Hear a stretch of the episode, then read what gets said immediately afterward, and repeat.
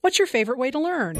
I like graphic novels because I can see who's talking. My grandma reads the newspaper to me. I like movies on TV. I play learning games on my dad's tablet. I like reading plain old regular books with lots of detail. This is Worlds Awaiting, helping children read, write, see, speak, think, and listen. Here's our host, Rachel Wadham.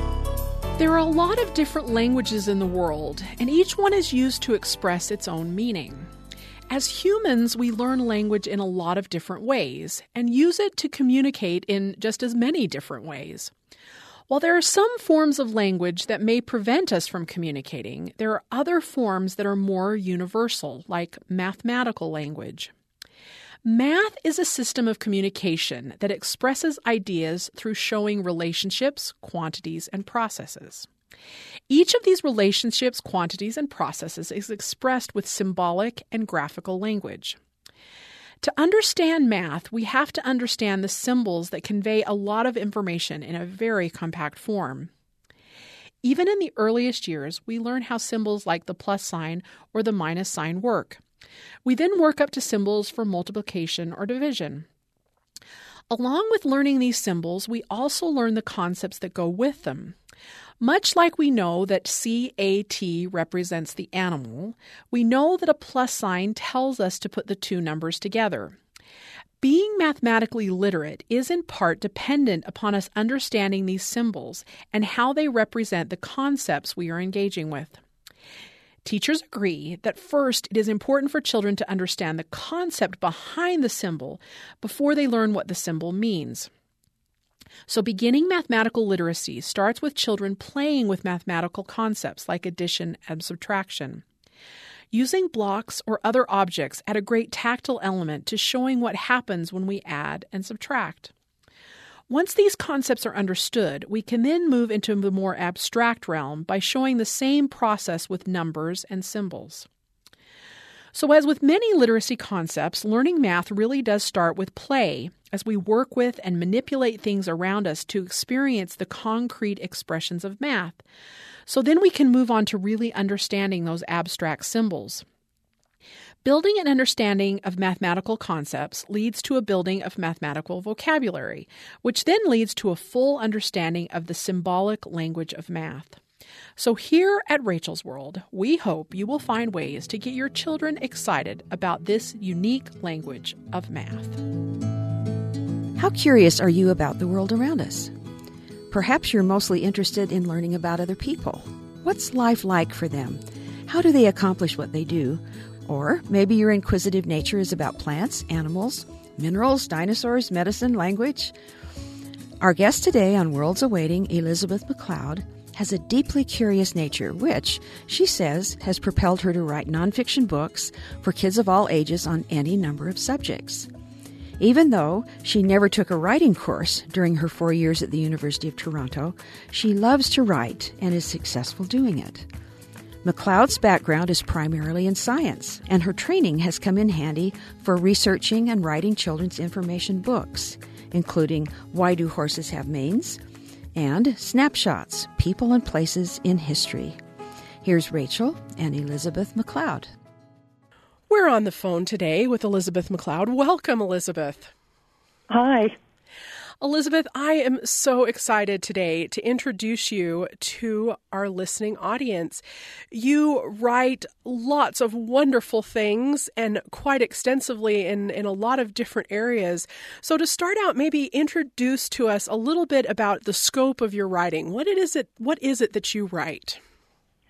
I write mostly nonfiction uh, for kids of all ages. So I have a series and other books that I've written for first readers. So those would be, you know, kids around ages six and seven, maybe eight, who are just learning how to read and getting comfortable with it.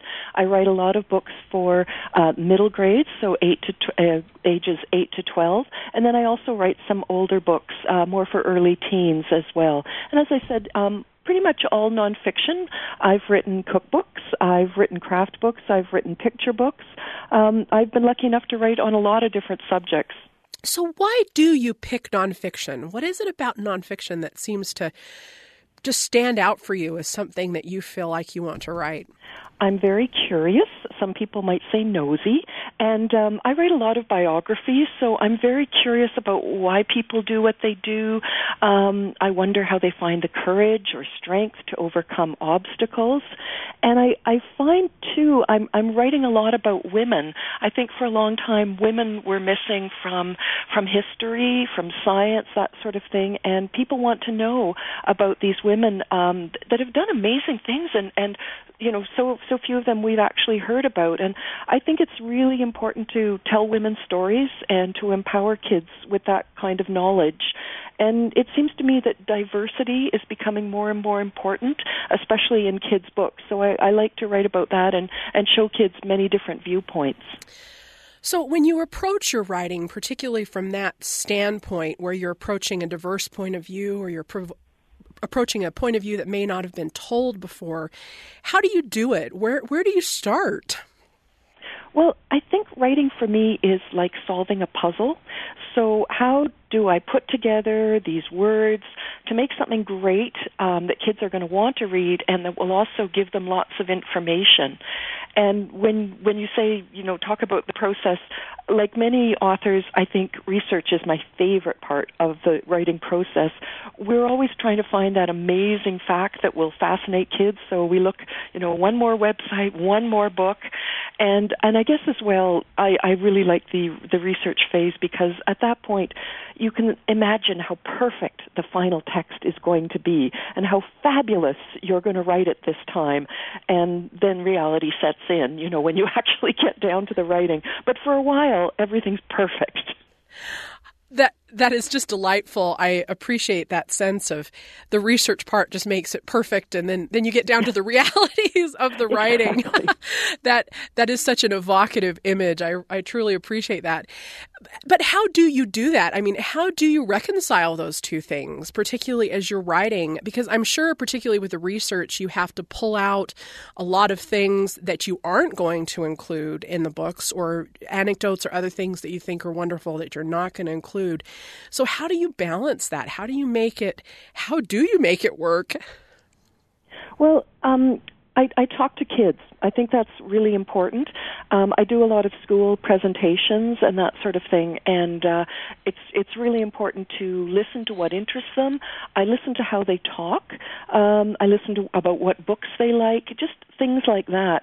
Um, and then, of course, when you're writing nonfiction, it's also really important that the books are accurate. So I actually get experts to review the text, and it's it's wonderful. Sometimes they give me, you know, extra stories that I can then use, um, you know, to illustrate a point or or whatever. And I also can I put in a plug for libraries. I use my library a lot. Librarians are great, and uh, sometimes, you know, there's a fact I cannot find, like a birth date or a death date for somebody, and they can just be so helpful and refuse to give up, which is wonderful until they help me. If they can't find it, you know, they'll give me ideas of other people to contact, or they'll they'll take my name and phone number and get back to me. They're they're really amazing.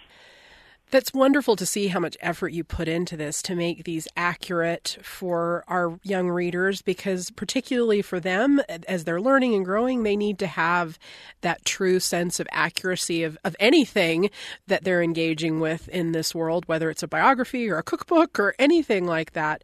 So, as you write, how do you make sure that you're trying to be as accurate as possible other than having other people look at it? Or do you fact check yourself? How do you, how do you approach that process? I, I definitely fact check myself. Um, when you start doing a lot of research, and you've probably found this too, I think many people have. You you know, especially if you're working on the web, you find facts and they're they come up again and again, often in a very similar format, and you start to feel like, okay, this fact isn't something that the that the writer has, the researcher has um, has determined themselves, have found. They've they've just um, and I don't mean it just copied, you know, from somewhere else, but but maybe they haven't checked it. So one of the things, you know, I tell kids when they're doing their projects, they really need to find a fact. If they find a fact, they really need to verify it and find it in at least two or three other places.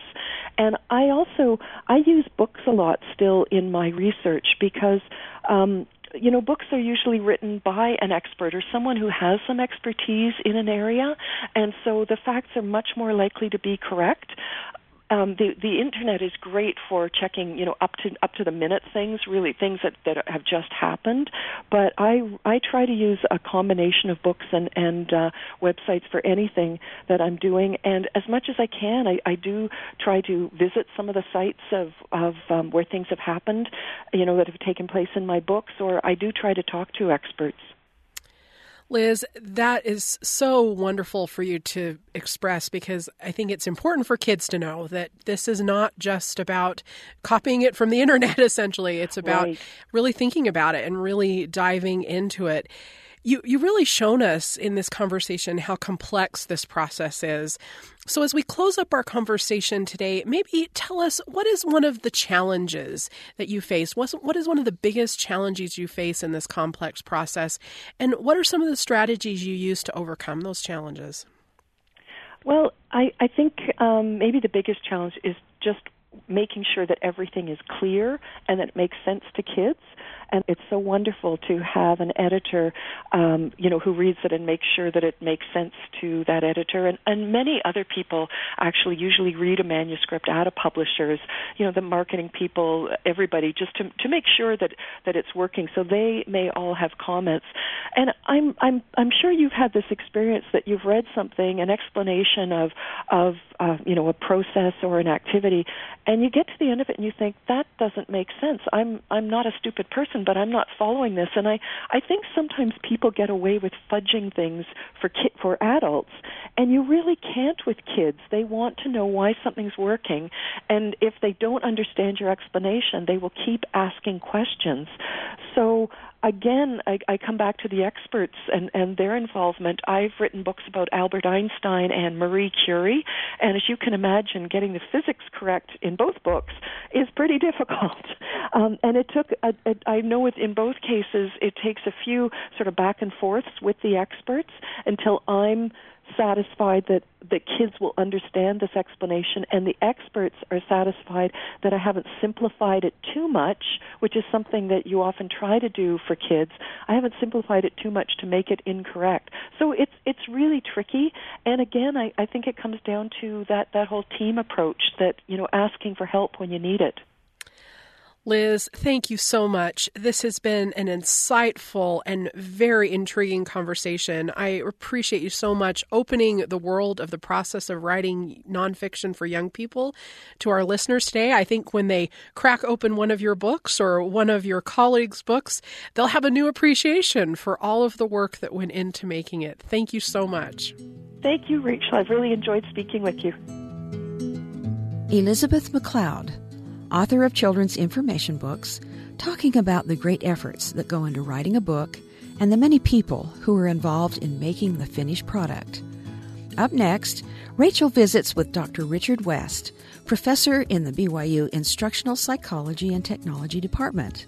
He talks about design thinking, a process of creating a product or service that begins with trying to understand people you want to serve, walking in their shoes, so to speak, so that the final product will meet their needs.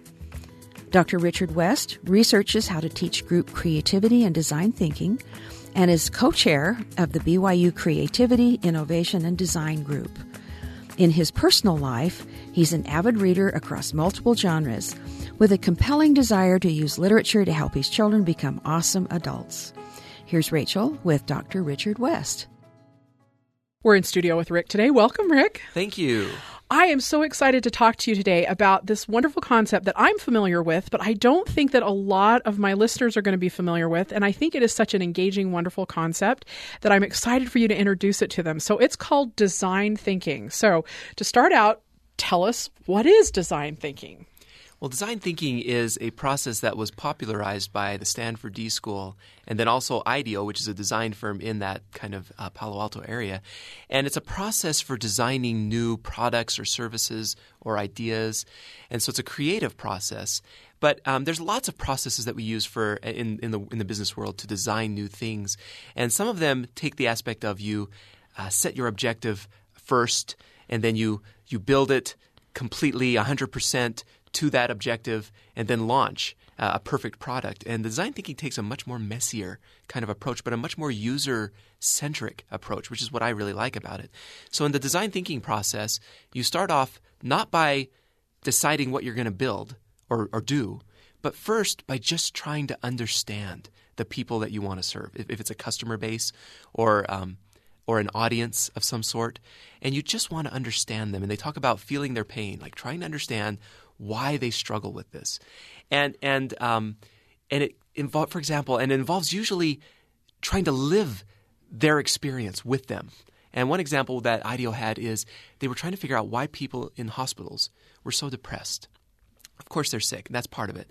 But what can we do to help people in hospitals not be so depressed? And so they said, well, let's go sit and lay down in their hospital beds and go through a day of being a hospital patient so we can understand their pain and feel what they're feeling. And they realized after spending a whole day laying in a hospital bed that hospitals are very depressing places and the ceilings are very boring. And if you have nothing to look at all day long, you, bec- you really do become very depressed. And so they created a solution that was to um, create better rooms that were very more pleasant and welcoming to, to patients. So that's just one example of of feeling someone's pain and then having it build into a solution. Um, you know, another example that they have is kids not wanting to get. Um, I think it was an MR, MRI done where you go into the big scary machines and it feels very claustrophobic. And and so you know they try to understand well why do and they talk to kids why do you why do you not want to get your well it's scary and it's claustrophobic and and after understanding the kids um, they built F, uh, MRI machines that were spaceships and told the kids, You're now going into a spaceship. Isn't this so cool and exciting? And all of a sudden it was really cool because they played off of the kids' imaginations now. And so the first step in the design thinking process is to have deep empathy and understanding for why they feel the way they do. Then, once you understand them, then you identify what the problem is. And it may not have been what you thought originally. Maybe you thought you were going to do A, but after understanding their pain, you decide B and you decide that's what you're going to focus on. So then, then you, you figure out the problem, then you ideate solutions for the problem and uh, come up with lots of different ideas. And then you pick one of those ideas and start prototyping. And the, the characteristic of design thinking is that you go for low fidelity prototypes paper, cardboard, clay. Um, you know, things that you can just easily throw in front of someone and say, Tell me what you think about this. And you're not investing a lot of money into the prototype. That way you can fail early and fail often because failure is part of this creative process. So, so you do lots of low fidelity pre- prototypes and get better and better until finally you have something that is sustainable and built for the long term. And because you follow this design thinking process, usually the solutions you come up with are really targeted to users. Users feel like this speaks to me. You understand me with this product or this service. And so it's, it's really user centered that way. And, and I like that approach of it. I love this sense of, you know, starting with the user and that kind of empathetic approach and then moving through a process that allows you to fail. I know that you work with university students and teach them this process. Why do you think it's important for students to maybe learn the steps of this process and maybe have an experience going through it? What what is it that they take out of learning how to ideate and do thinking in this kind of pattern?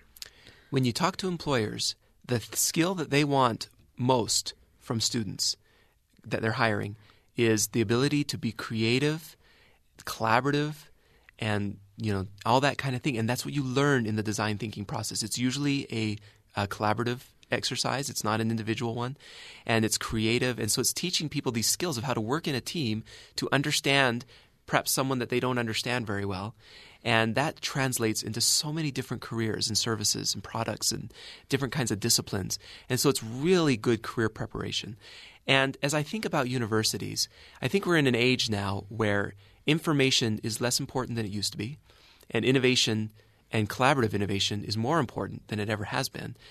Um, I think we do ourselves a disservice if we think kids are going to go to the university to memorize a textbook because they could do that on their own. They don't need me to lecture to them out of a textbook.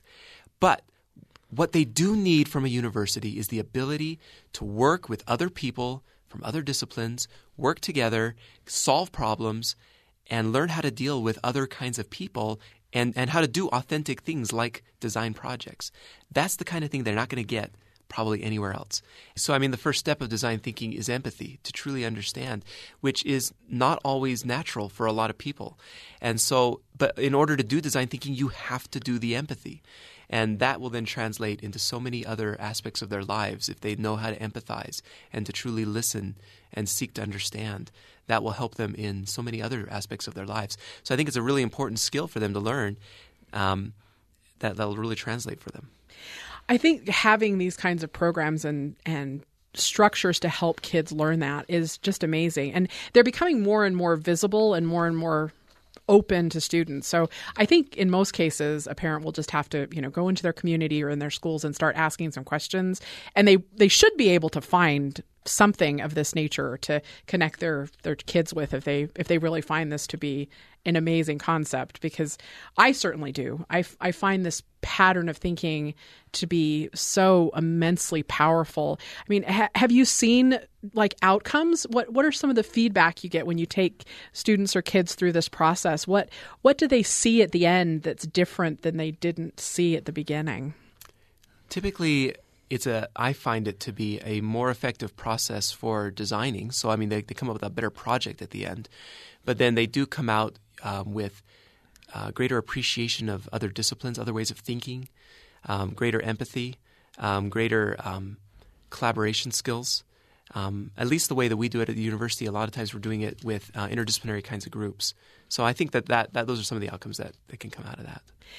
And I think those outcomes are much needed, right? Where we need those kinds of basic skills and yeah. fundamentally part of of what we want to do in employment. Like you say, employers want these kinds of skills. So, so if parents can't find, you know, these wonderful programs, which I think they will be able to, if you just look, they're out there. But if they can't, what is maybe one tip or one suggestion you might want to give to parents who might want to start helping their kids think like a design thinker might? Well, I would definitely. There's lots of maker spaces at local libraries. Uh, taking the kids there where they can tinker and explore, I think, is a phenomenal thing. Um, another thing that I think is really helpful is getting kids to think em- empathetically about other people. How, under, that it's important to understand diversity and other people with diverse perspectives. And one of the things that research has shown can really help younger children with that is, well, all of us, even adults, they find as well, is reading um, really good and really good books can really help with developing empathy, particularly books with complex characters that aren't your typical kind of shallow characters, but really have some depth to them. That helps and it really sucks you into understanding their world. And the interesting thing is, is I think children's literature does this almost better than adult literature. Um, particularly the Newbery books, um, I think they do such a fantastic job of exploring diverse kinds of, ch- of children and experiences. And I, as an adult, love to read them. And there are several books that I think are just really fantastic that way. Um, one is I don't know if you uh, Petey by Ben Mikaelsen. That is a good book. Fantastic book about a, a, a boy, a true story about a boy uh, with cerebral palsy and the horrible life he lived because this was back before we had the kind of care that we have now. And uh, but then he's befriended by, and in his older age, befriended by a young man, and how this friendship blesses both of their lives. And uh, the, the boy ends up being the author who writes the book. You know, I think that's a fantastic book. There's things like The Circuit by Francisco Jimenez, mm. and he's got some sequels to that book as well about his life as an immigrant child. Uh, you know, working on uh, the farms in California, and what that did for him, how how it made it difficult for him to progress in school, but how he was over, able to overcome that. I think gives you great empathy for the um, some of those challenges that those immigrant families struggle with as they come, you know, into the United States. Um, books like Rain Reign by Ann Martin. One of my favorites. yeah, about uh, a child with Asperger's. You know, really cute. Gets into the head of, of what it's like to, to live with Asperger's. And, uh, you know, maybe another one, A Homeless Bird by Gloria Whelan. Again, all my favorites. fantastic book.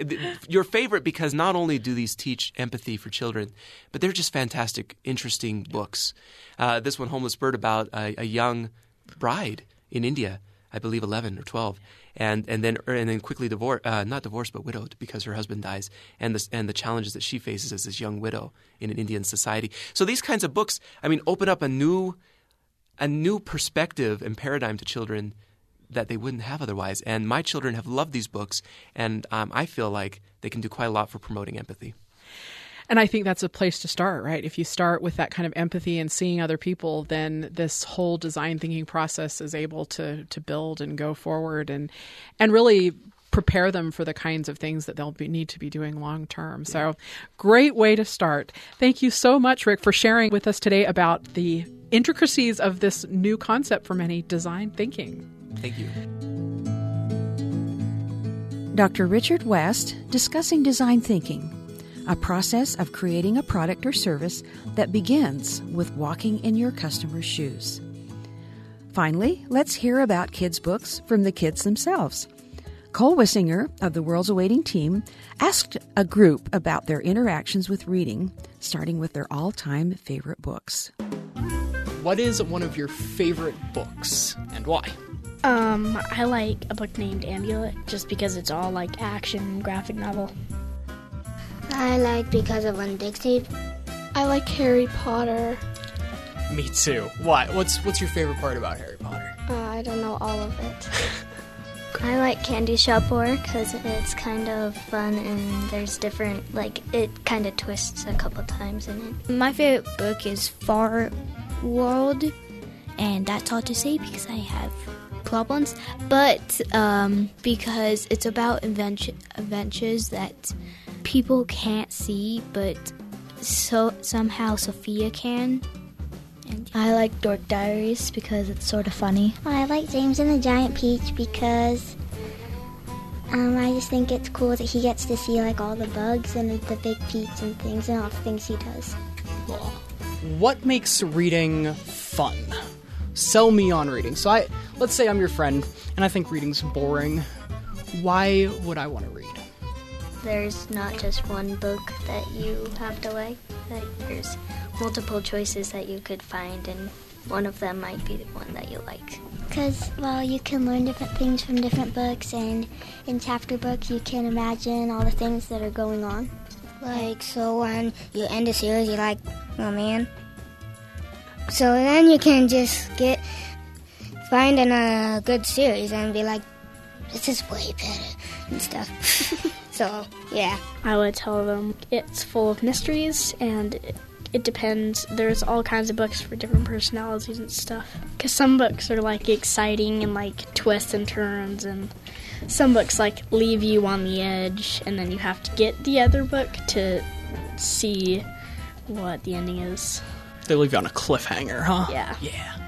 I like it because there's all different kinds of books, just not one choice to read from, like fantasy and novels and I would probably say like, um, okay, you don't have to like reading. It's fine, but I will. I can say I don't like something like probably like math, for example. But if you, but deep inside, I know you like reading. It's just you don't want to say you do. Cole Wissinger of the World's Awaiting team talking to a group of kids about the books that they love. Thanks for listening to Worlds Awaiting. Tune in Saturdays at 1:30 p.m. and weekdays at 8:30 p.m. Eastern on BYU Radio Sirius XM channel 143 on the TuneIn app and at byuradio.org.